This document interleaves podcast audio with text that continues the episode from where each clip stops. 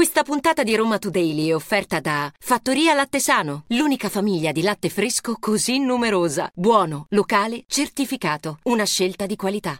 Buongiorno, oggi è lunedì 16 ottobre e questa è una nuova puntata di Roma Today, il podcast di Roma Today che in meno di 15 minuti vi racconta ciò che è successo in città Inizieremo con una serie di notizie presenti nelle homepage dei quotidiani online e poi subito lo sguardo alla cronaca nera con l'omicidio avvenuto all'ex città del rugby e quindi una finestra sulle tragedie avvenute sulle strade di Roma e dintorni con il drammatico bilancio del bollettino degli incidenti mortali poi sguardo alla politica con l'apertura del cantiere a Termini e eh, parleremo anche della ricorrenza del rastrellamento del ghetto ebraico. Sono passati 80 anni da allora. La chiusura è dedicata a una notizia curiosa che riguarda anche Carlo Verdone. Questa è Roma Today, la rassegna stampa di Roma Today in 15 minuti. Buongiorno, iniziamo questa settimana insieme, Lorenzo Nicolini e Matteo Torriole in voce con voi, dando uno sguardo alle notizie presenti eh, sui diversi quotidiani online della capitale, possiamo notare come si dà spazio eh, chiaramente al rastrellamento del ghetto ebraico avvenuto 80 anni fa, quindi oggi è il giorno un po' della eh, memoria, della riflessione, poi si dà spazio anche al cantiere di Termine, ne parleremo in maniera più approfondita eh, tra qualche istante e poi si parla anche di scommesse con il caso che riguarda il romanista Zaleschi e anche l'ex giallorosso Zagnolo, ma insomma tutti i quotidiani. Aprono o comunque danno grande spazio all'omicidio avvenuto nella mattinata di domenica a Roma, siamo nella zona eh, dell'ex città del rugby eh, a Spinaceto, uno stabile eh, ormai abbandonato dove vivono diversi senza dimora e un, om- un, omicidio che ha visto come vittima un uomo di 56 anni che è deceduto dopo il trasporto in ospedale. Siamo in via Augusto Renzini, nella parte appunto di Spinaceto parallela alla via Pontina per intenderci. Eh, in terra è stato trovato un uomo in una pozza di sangue trasportato d'urgenza al 100, dal 118 all'ospedale Sant'Eugenio. Per lui non c'è stato nulla da fare. Eh, sul posto sono intervenuti gli agenti del commissariato Spinaceto che hanno iniziato ad indagare hanno notato subito, insomma, grazie a una analisi sul, sul, cadavere che non c'erano ferite riconducibili a colpi d'arma da fuoco oppure a coltellate. Di fatto la vittima è stato eh, protagonista in negativo e purtroppo drammaticamente appunto in negativo di un pestaggio con una persona che lui conosceva molto probabilmente anche eh, chi lo ha colpito a morte era un senza dimora. Al momento tutte le ipotesi sono aperte un giallo sul quale gli inquirenti stanno eh, cercando di dare risposta e nelle prossime ore ci potrebbero essere degli sviluppi in tal senso. Ed è stato purtroppo un fine settimana di sangue sulle strade di Roma, l'ennesimo. Sabato sera un uomo è stato falciato da un'auto ed è morto sul colpo. È successo su via Nagnina, Grottaferrata, poco prima di mezzanotte, il pedone che camminava sul ciglio della strada è stato investito, sbalzato in aria ed è poi finito nella cunetta a bordo carreggiata. Alla guida dell'auto un'utilitaria della Fiat, un 62enne del posto, che si è fermato, ha chiamato i soccorsi, ma purtroppo non c'era già più nulla da fare. L'uomo era morto sul colpo. L'automobilista è stato denunciato quindi per omicidio stradale colposo. A perdere la vita un 46enne bulgaro senza fissa dimora, la salma si trova ora al Policlinico Tor Vergata a disposizione dell'autorità giudiziaria. È, pensate, la decima vittima stradale dal, dell'ultima settimana a Roma e provincia. Un altro incidente mortale c'è stato sabato pomeriggio, quindi poche ore prima, sempre ai Castelli alla Nuvio, e lì Alessandra Tortomasio, un'insegnante di 41 anni, ha perso il controllo della Fiat 500 che stava guidando, si è ribaltata ed è sbalzata fuori. Da subito in gravi condizioni è stata trasportata con la risoccorso all'ospedale San Camillo dove è morta poco dopo. E a proposito di incidenti stradali, ma soprattutto della pericolosità di alcune strade, è stata riaperta via Giannetto Valli, nella zona di Portuense, una strada che detiene il record delle voragini, pensate, basti eh, pensare che nel giro di due mesi si sono succeduti nello stesso punto due crolli stradali appunto. Eh, off limits da giugno è tornata transitabile da venerdì, nel secondo crollo in via Giannetto Valli appunto aveva ceduto la pavimentazione di una cantina a fianco della quale era presente un locale tecnico e poi l'atrio di un palazzo addirittura. I lavori di ripristino sono stati abbastanza rapidi, gli inquilini eh, di eh, via Valli inizialmente evacuati una volta sistemata una passerella autoportante sono dovuti eh, e potuti rientrare in casa, ma eh, perché insomma si eh, aprono tante voragini in via Valli? Una domanda che si sono fatti eh, gli esperti e che riguarda forse anche l'intero quadrante di Portuense. Eh, secondo l'ISPRA, eh, i sotterranei eh, di Roma, appunto studiati dall'istituto, ehm, c'è stata un'ispezione all'interno delle gallerie e si è trovata proprio una galleria che si ipotizza conduca a una vasta catacomba. Insomma, Roma eh, nasconde e eh, conserva tanti tesori che purtroppo, aggiungo io, possono causare tante voragini. Voltiamo pagina e diamo spazio a una ricorrenza importante oggi per la città di Roma, ma non solo. 80 anni fa avvenne il rastrellamento del ghetto e per non dimenticare quella pagina drammatica della storia del nostro paese, l'amministrazione cittadina con il contributo del Ministero dell'Interno e la collaborazione della comunità ebraica di Roma, la Fondazione Museo della Shoah e l'Unione delle comunità ebraiche italiane ha previsto un fitto programma di iniziative. Nella mattinata all'interno delle scuole che hanno aderito viene proiettato il documentario La razzia, Roma 16 ottobre 1943, realizzato dal regista Ruggero Gabbai. Nei municipi primo, secondo, terzo, tredicesimo sono organizzati percorsi di memoria tra le pietre di inciampo, con racconti itineranti sul rastrellamento ed eventi anche in Campidoglio.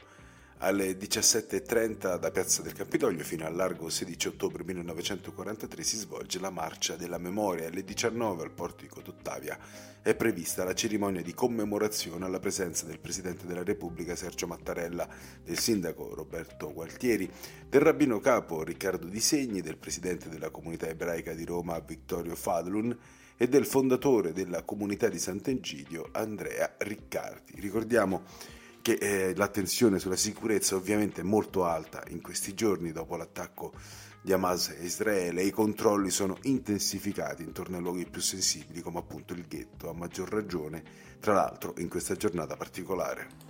E ora torniamo a eh, parlare di cronaca perché eh, c'era una notizia particolare che arriva dalla zona di Trastevere e soprattutto un provvedimento eh, particolare preso dal questore di Roma nei confronti di quattro ragazzi di cui tre minorenni che erano stati protagonisti di una rissa e ora non potranno più frequentare la zona di Trastevere appunto per un anno. Eh, a loro è stato sottoposto il DASPO urbano eh, che si chiama decreto Caivano. Eh, è un DASPO particolare che vieterà appunto ai ragazzi di stare nella zona di Trastevere eh, di notte per eh, almeno un anno o per due anni in un altro caso. Infatti il provvedimento eh, sarà eh, che ha colpito il ragazzo maggiorenne eh, vieterà appunto di frequentare Trastevere per due anni mentre i due minorenni, leggiamo su eh, Roma Today, non potranno accedere nel rione storico per un anno. Per tutti e quattro il divieto è valido nelle ore serali e notturne e consente solamente il transito, cioè cioè possono passare sì per Trastevere, ma non possono rimanere nella zona della movita. Oggi apre ufficialmente il cantiere Termini, uno degli interventi cardine del Giubileo, dato che andrà a rivoluzionare la viabilità e poi l'aspetto della principale stazione italiana. In questa primissima fase chiuderanno i parcheggi in piazza dei 500 e si sposteranno i taxi e poi, tra qualche settimana, traslocheranno anche gli autobus. Tutto questo per permettere i lavori che trasformeranno il volto dello Scala all'interno e all'esterno e che in futuro, la promessa ovviamente è entro il 2024, sarà un'isola pedonale con più verde, più illuminazione e panchine antibivacco. I tempi però sono stretti. Bisogna correre infatti perché la nuova piazza, questo è l'obiettivo, deve essere pronta appunto entro la fine del 2024 e presentarsi così come appare nelle immagini, al momento sulla carta è molto bella e tra l'altro più bella e sicura. Un'isola pedonale, dicevamo, molto illuminata con 40 lumen anziché 20, alberi ed elementi di arredo che aiutino anche ad evitare quei fenomeni di bivacchi e degrado che oggi eh, punteggiano la stazione. Si procederà infatti a fasi, da oggi toccherà ai parcheggi chiusi e appunto ai taxi. E ora passiamo, come detto, a una delle tante notizie presenti nelle homepage dei quotidiani romani perché ancora una volta si ripuntano i fari, come insomma è successo e come sta succedendo negli ultimi giorni, sul caso scommesse che eh, sta colpendo diversi calciatori. Eh, colpiti, appunto, scusate la eh, ripetizione, calciatori della Roma, come nel caso di Nicola Zaleschi, oppure di ex giallorossi, come nel caso di Nicolò Zaniolo. Eh, l'inchiesta si sta allargando a macchia d'olio, la Procura di Torino per adesso ha notificato, lo ricordiamo, atti di indagini appunto a Zagnolo ma anche a Sandro Tonali e Nicolò Fagioli che sembra insomma eh, il calciatore con la situazione un po' più eh, definita in un certo senso. L'ex eh, giallorosso ora Villa Zagnolo appunto eh, sembrerebbe aver scommesso solamente tra virgolette eh, giocando a poker e blackjack, quindi non sul calcio. Il suo legale Gianluca Tognozzi ha chiarito la sua posizione, ha parlato alla Gazzetta dello Sport, ha detto che Zagnolo non ha mai scommesso, è possibile, dice lui, che abbia fatto giochi di carte come poker e blackjack eh, su piattaforme illegali, che ricordiamo insomma eh, configurerebbero comunque un reato, eh, chiariremo tutto, ha detto illegale, però bisognerà vedere se effettivamente è così come eh, sostiene la versione appunto di Zaniolo è inerente appunto a quello che ha in mano la procura di Torino. Eh, secondo Fabrizio Corona, che di fatto ha lanciato mediaticamente questa inchiesta, nel giro scommesse sarebbe coinvolta anche Francesca Costa, che è la madre di Zaniolo, ancora non è chiaro eh, però in che ruolo e se effettivamente anche la Costa ha commesso o meno dei reati. Eh, e poi c'è la posizione, rimanendo sempre in ambito Roma, di Nicola Zaleschi, il quarto giocatore tirato in ballo proprio da Corona. Al momento lo ricordiamo, Zaleschi non è sotto indagine, bisogna vedere se nelle prossime ore gli verrà notificato qualche altro oppure no, eh, però eh, il giocatore italo-polacco ha fatto sapere eh, di non aver mai scommesso in vita sua e ha preannunciato delle querele. Sicuramente insomma è una vicenda che ci porteremo avanti anche nelle prossime settimane. E chiudiamo questa puntata con l'appello social di Carlo Verdone per ritrovare Natasha Ovi. L'attrice protagonista del film Acqua e Sapone interpretava Sandy Wash, la giovane modella americana a cui Verdone, che nel film vestiva i panni di Rolando Ferrazza, un bidello di una scuola cattolica, dava lezioni private fingendosi un prete, padre Spinetti. Vive tra Miami e Parigi, credo, ha scritto Carlo Verdone su Instagram, accanto alla sua foto di allora. È sposata e dovrebbe avere tre figli, purtroppo abbiamo perso i nostri contatti, ha detto l'attore. Forse se leggerà questo post si farà vivo. Insomma, un vero e proprio appello dell'attore e regista romano per ritrovare Natasha Ovi che poi si è fatta viva. E infatti eh, ha risposto anche lei, alla fine è riuscita, è uscita fuori dicendo tra l'altro sono stupita da tanto clamore ed è stata rintracciata dal Corriere della Sera, adesso vive a Miami, eh, praticamente ancora con eh, l'uomo che sposò nel 99, pensate, quindi dopo Acqua e Sapone, quando girò quel film aveva, era quindicenne, cercavano proprio una specie di eh, bambina che sembrasse anche una donna e il suo volto risultò eh, perfetto. Oggi vive con suo marito, eh, dicevamo appunto a Miami, eh, con un figlio di 24 anni, il marito invece un medico reumatologo, lei non ha più continuato la sua carriera da attrice, ma ha deciso appunto nel 99 di eh, dedicarsi alla famiglia e eh, ha detto al Corriere della Sera, ha parlato di, di Verdone parlandone ovviamente molto bene, dicendo che è stato molto gentile con lui, promettendo tra l'altro che quando uh, tornerà uh, in Italia, perché ci torna due o tre volte l'anno, visto che la mamma vive a sud di Napoli, andrà a cercare Verdone, ma dice tutto questo però con una certa, senza dare troppo clamore, anche perché eh, lei non usa neanche i social, dice ne sta ben lontana, però in questo caso quantomeno sono serviti a far ritrovare i due seppur a distanza. E prima di salutarci uno sguardo al meteo, oggi è prevista pioggia, ma nella parte eh, finale della giornata, prima dell'ora di cena o subito dopo.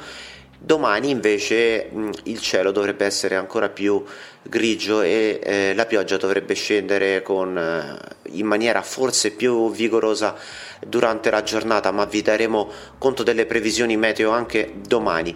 Questa era l'ultima notizia di oggi, lunedì 16 ottobre. Roma Daily eh, vi mm, eh, dà appuntamento a domani e vi ricordo che è possibile ascoltare il nostro podcast su Spotify e su Roma Today grazie alla nostra applicazione. A domani!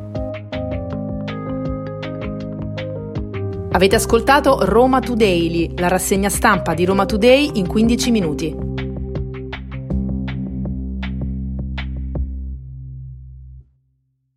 Questa puntata di Roma Today è stata offerta da Fattoria Latte Sano, l'unica famiglia di latte fresco così numerosa, buono, locale, certificato, una scelta di qualità.